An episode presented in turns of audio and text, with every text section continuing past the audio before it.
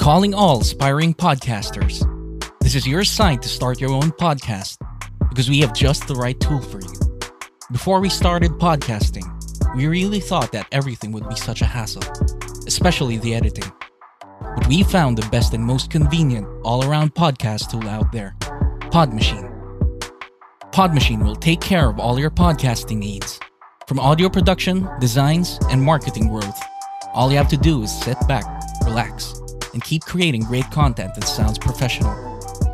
It's time for you to start sounding like a pro with Podmachine today. Sign up and get a free episode trial. And once you're convinced of how good it can be and how it helped us, you can start for as low as only $49.99 for four episodes in a month. But wait, there's more. If you use our code PHMurder, all caps, no spaces, you get one free episode credit upon subscribing. Just head on to podmachine.com and let them do the dirty work so you can do the fun stuff and sound like a pro.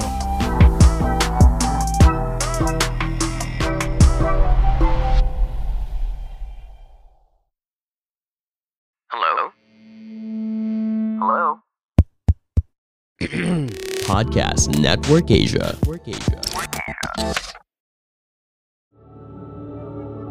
This episode may include topics, references, or discussions around sexual assault, domestic violence, stalking, physical violence, or subject matters that may be disturbing to some of our listeners.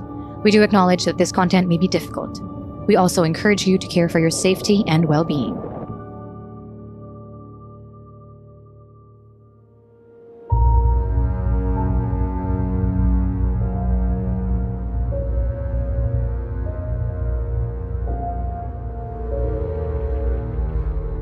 Shocking, sad, revealing, and deeply researched, PH Murder Stories podcast covers the true account of infamous killings and true crime stories from the Philippines. There's no such thing as questions, just hidden answers. Stay tuned as we revisit the inconceivable crimes that exist. Some listeners may find the following content of PH Murder Stories highly disturbing due to its graphic nature.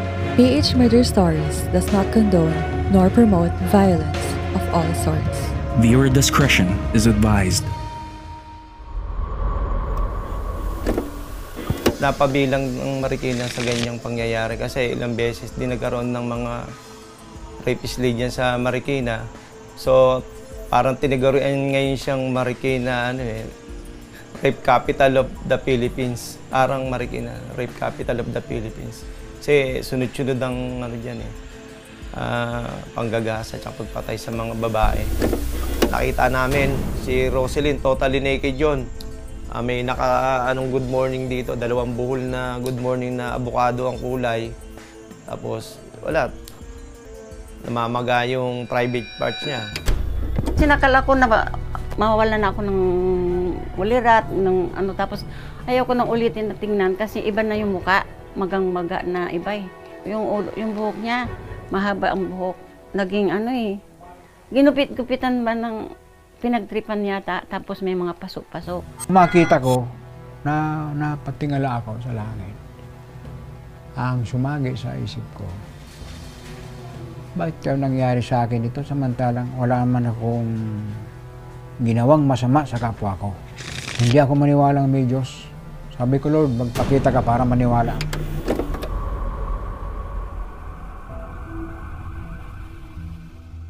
In the early 1990s, Marikina City earned a reputation of being the country's rape and murder capital. After a plethora of cases that popped out, which featured women being sexually assaulted and some that are brutally killed. It was a time when the Marikina local government had set its sights on becoming a city, which they eventually achieved in 1996. However, despite the city's efforts to develop the area, crimes against women also increased. After all, who would want to go to a place that was infamously known as the rape capital of the Philippines? Before we proceed with this episode, please don't forget to follow and give us a rating on Spotify and Apple Podcasts. On July 7, 1993, Marikina's notoriety as the rape and murder capital of the Philippines would get emphasized after a body of a young woman was found in a covered canal located in Barangay Parang, Marikina City. According to authorities, the victim was raped and tortured before being mercilessly killed by her perpetrators. Upon seeing her lifeless body, she was naked from the waist down, her lips crushed, her private parts swollen, and a yellow green towel bound her neck. The victim is Rosalind Federico. She was a 22 year old nursing student and a service crew member of Cindy's restaurant located in SM Center Point, Santa Mesa, Manila. Rosalind was a resident of Marikina City together with her family. She was a hardworking individual who studied and worked simultaneously to help provide for her family. The victim's family was devastated by the saddening incident. In an interview with a notable crime show from a recognized TV outlet, Shirley Federico, Rosalind's mother, told reporters that she was aware of Marikina's reputation for violent crimes against women. That is why, whenever Rosalind would go home late at night, she would pick her daughter up from the jeepney station to keep her safe.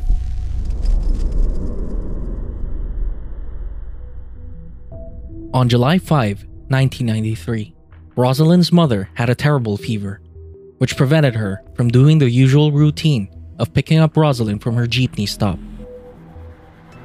When it was past Rosalind's time when she usually went home, her parents initially thought she stayed at her older sister's house, located in Barangay Tañong in Marikina City that night, because it was already late. Little did they know that the morning of that day would be the last time they would see their beloved daughter. After confirming that Rosalind did not spend the night at her older sister's house, the Federico family became worried about the whereabouts of Rosalind.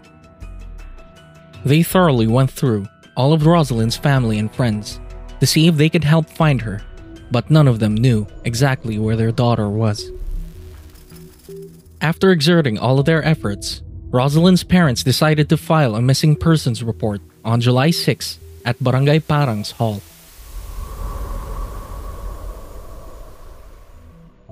A day later, the Federico family's fears came to reality. Authorities found a young woman's lifeless body in a vacant lot in Barangay Parang. According to the police, the victim's body was covered in bruises and showed clear signs of forced penetration to her private parts. Rosalind's father confirmed that the lifeless body that the authorities found was indeed his daughter's. The tragic incident broke the hearts of Rosalind's family. Faustino even questioned God's existence. He wondered why the perpetrators of his daughter's gruesome slaying would do such horrific acts. He also maintained that his family did not have enemies and that they were good people without doing anything bad in a world that brought cruelty to their precious daughter.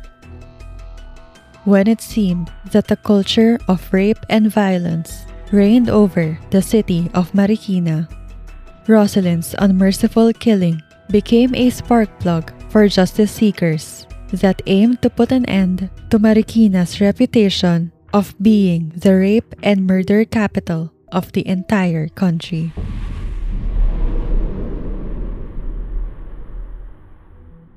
Rosalind Federico's case caught the national government's attention. Then Vice President Joseph Estrada who was also the chairman of the Presidential Anti Crime Commission in the Ramos administration, urged the law enforcement to hasten their investigation on Rosalind's slaying. As the police heed the national government's call to exert more effort in Rosalind Federico's gruesome killing, They went back to the place where she was found and looked for more answers. Meanwhile, a young man named Angelito came forward, claiming to have the answers to what happened to Rosalind. Based on Angelito's claim, he told authorities that he knew the perpetrators of the crime. In the vicinity of the crime, Angelito told policemen that he saw the suspects within their compound, though his parents already told the authorities beforehand that they did not see anyone in their area on the days Rosalind was still assumed to be missing until her body was found nearby. However, Angelito insisted that there was really a group of men lurking around their compound before Rosalind was found. But he wouldn't give out the names of the men that he claimed were there. The police then forced Angelito to spill out their names, which he finally did. Based on Angelito's statement, he saw three men, brothers Ramon and Zaldi de la Paz, and Joel Borlon, pass by their compound.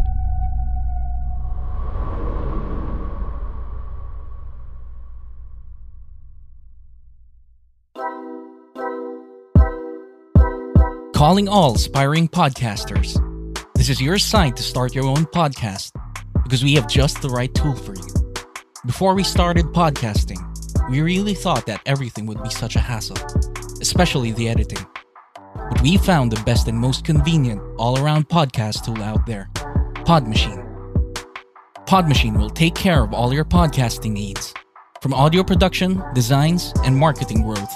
All you have to do is sit back, relax, and keep creating great content that sounds professional. It's time for you to start sounding like a pro with Podmachine today. Sign up and get a free episode trial. And once you're convinced of how good it can be and how it helped us, you can start for as low as only $49.99 for four episodes in a month. But wait, there's more. If you use our code PHMurder, all caps, no spaces, you get one free episode credit upon subscribing. Just head on to podmachine.com and let them do the dirty work so you can do the fun stuff and sound like a pro.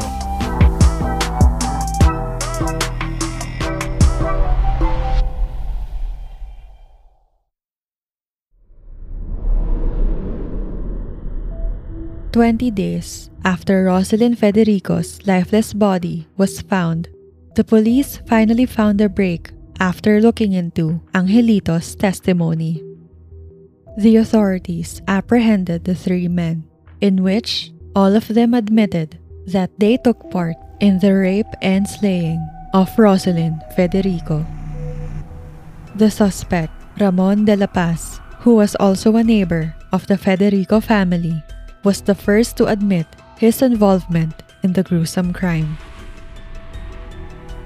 His brother, Adorable, and their friend, Joel Borlon, also cooperated with the authorities. All three also identified the other four suspects. Zaldi de la Paz, the brother of Adorable and Ramon, Edwin Habla, Melvin Magbanua, and Alan Florentino, who was the said mastermind of the gruesome crime they committed. Eventually, the authorities found the mastermind in the province of Sorsogon, where he was hiding.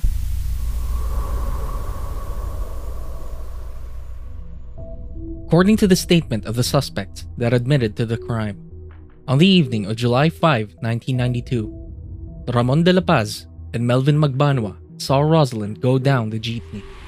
Both men were highly intoxicated with illegal drugs and followed Rosalind where she was headed. When Rosalind was about 10 meters away from her home, both men grabbed her. Amid the victim's abduction, Ramon punched her to keep her from resisting. Afterward, both men dragged her to another street where a car was waiting for them. They shoved Rosalind at the back of the car, where two other suspects, Alan Florentino and Zaldi de la Paz, were waiting for them. They went to an apartment in Tanguila Street, also located in Barangay Parang in Marikina City. As soon as they arrived at the apartment, the suspects tied Rosalind's hands and feet while she was lying down on the bed. They ripped apart her clothes and gagged her mouth to prevent anyone outside from hearing her cries for help. As Rosalind was lying down helpless at the mercy of her captors, the perpetrators also used illegal substances among themselves to get high before performing their brutal acts towards the victim. After drugging themselves, the vicious men took turns in sexually assaulting Rosalind.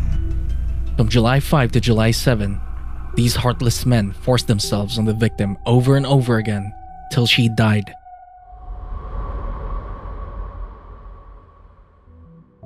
Meanwhile, the said mastermind, Alan Florentino, denied his involvement in the rape and killing of Rosalind Federico. According to an interview he granted to a known news outlet, he said that he had a physical altercation with the Federico family, a fight regarding a basketball game. Florentino also told the reporter that he had a half brother who was beaten and stabbed in the neighborhood where the Federico family resides.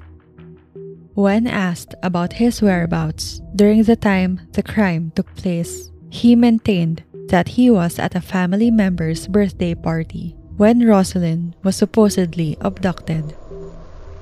Because of his significant bad blood with the Federico family, Florentino insisted that this might have led the authorities to believe that he was the mastermind of the brutal rape and slaying of Rosalind. However, the authorities did not believe Alan Florentino's sentiments. Based on the investigation, they found out that he comes from a wealthy family. There were also rumors back then that Florentino was the drug supplier in Barangay Parang, which is highly possible that he had influence over the goons and drug addicts that roam the area. Other claims continued to resurface. According to one of the suspects, Zaldi de la Paz, he claimed that he was tortured by the police to admit his involvement with Rosalind's rape slay. As the case moves further, authorities filed rape and homicide charges against the five suspects in police custody. Two other suspects, Melvin Magbanua and Edwin Habla, remained at large.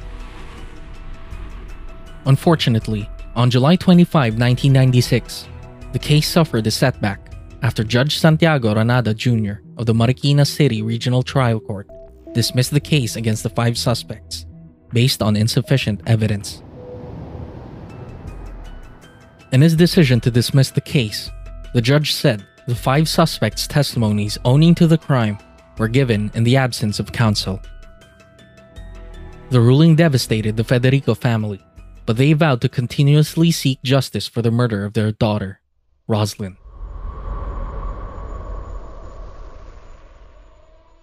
Through the help and support of numerous advocacy groups, the Federico family started a campaign and garnered 1 million signatures protesting the Marikina City judge's ruling. They also filed a motion at the Court of Appeals to reopen the case. On March 4, 1998, the Court of Appeals ordered the case's reinvestigation and transferred the venue to the Pasig City Regional Trial Court. Subsequently, the Supreme Court affirmed the Court of Appeals decision and ordered the Pasig RTC to start hearing the case. Amid the investigation, a new witness, Enrique Magnaye, came forward and testified that he saw the suspects on board the car unloading Rosalind's body and dumping it a few meters away from where he was standing. He also told the court that he refused to surface immediately because he was afraid of the mastermind, Alan Florentino, who belongs to a rich and influential family. Though his conscience got the best of him, he decided to move forward with his testimony. Magnaye's testimony pinned the final nail in the coffin that led to the Pasig RTC rule on behalf of the prosecution.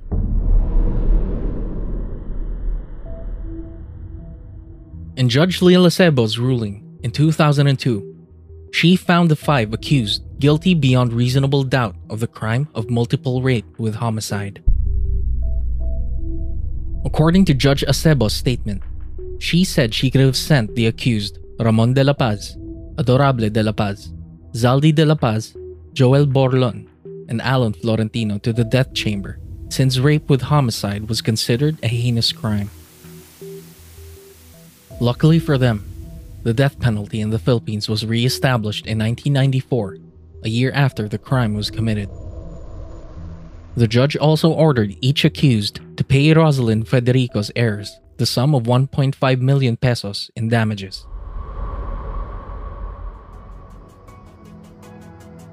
Rosalind Federico's suffering finally received the justice it deserves.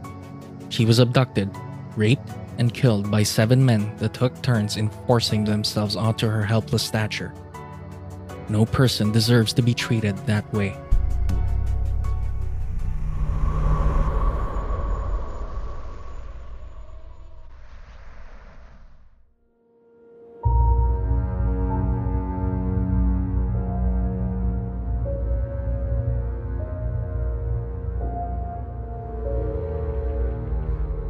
For further updates, please follow us on Facebook, Instagram, and Twitter at PH Murder Stories.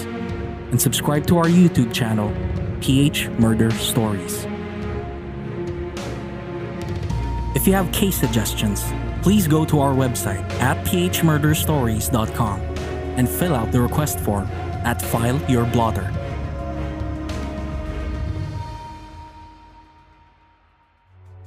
Did you like this episode? Give us a rating on Apple Podcasts, or if you're listening on other platforms, kindly send us a review on our Facebook page or send us a tweet. You can also share our podcast to your Instagram and Facebook stories through Spotify. We're also inviting you to join our Facebook group, PH Murder Stories The Verdict, and participate in our discourse about true crime, both local and international. This group is a safe space for true crime and mystery fans like us who want to engage in thorough discussions about the subject. To all our listeners, we hope you could support us on Patreon. If you're fond of online shopping, you can also help our team earn a small commission by clicking our Lazada and Shopee affiliate links found in the description. Any amount you contribute will enormously help support our team to produce more quality content.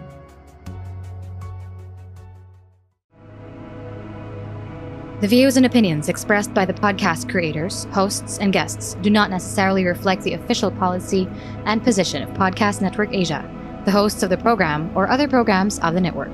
Any content provided by the people on the podcast are of their own opinion and are not intended to malign any religion, ethnic group, club, organization, company, individual, or anyone or anything.